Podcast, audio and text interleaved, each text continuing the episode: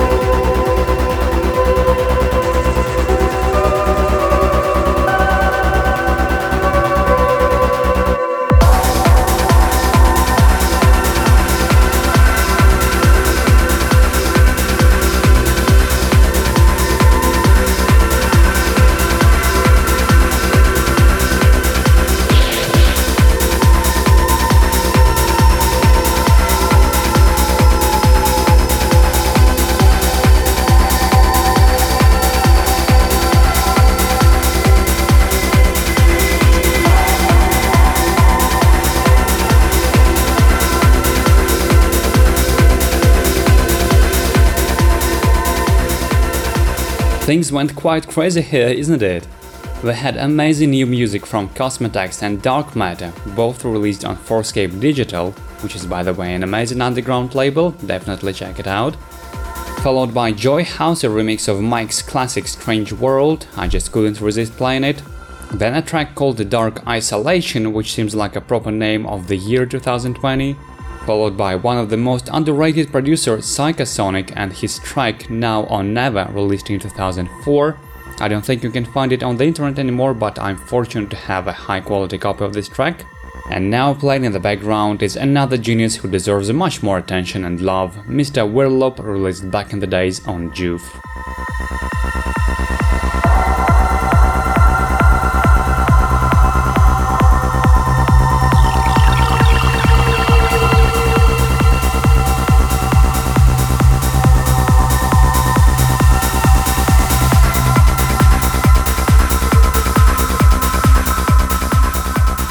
Well, and that's it for today's show. I hope you enjoyed it.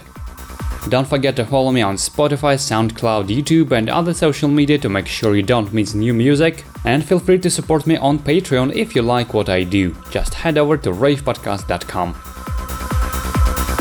Well, bye for now, and I'll see you next time.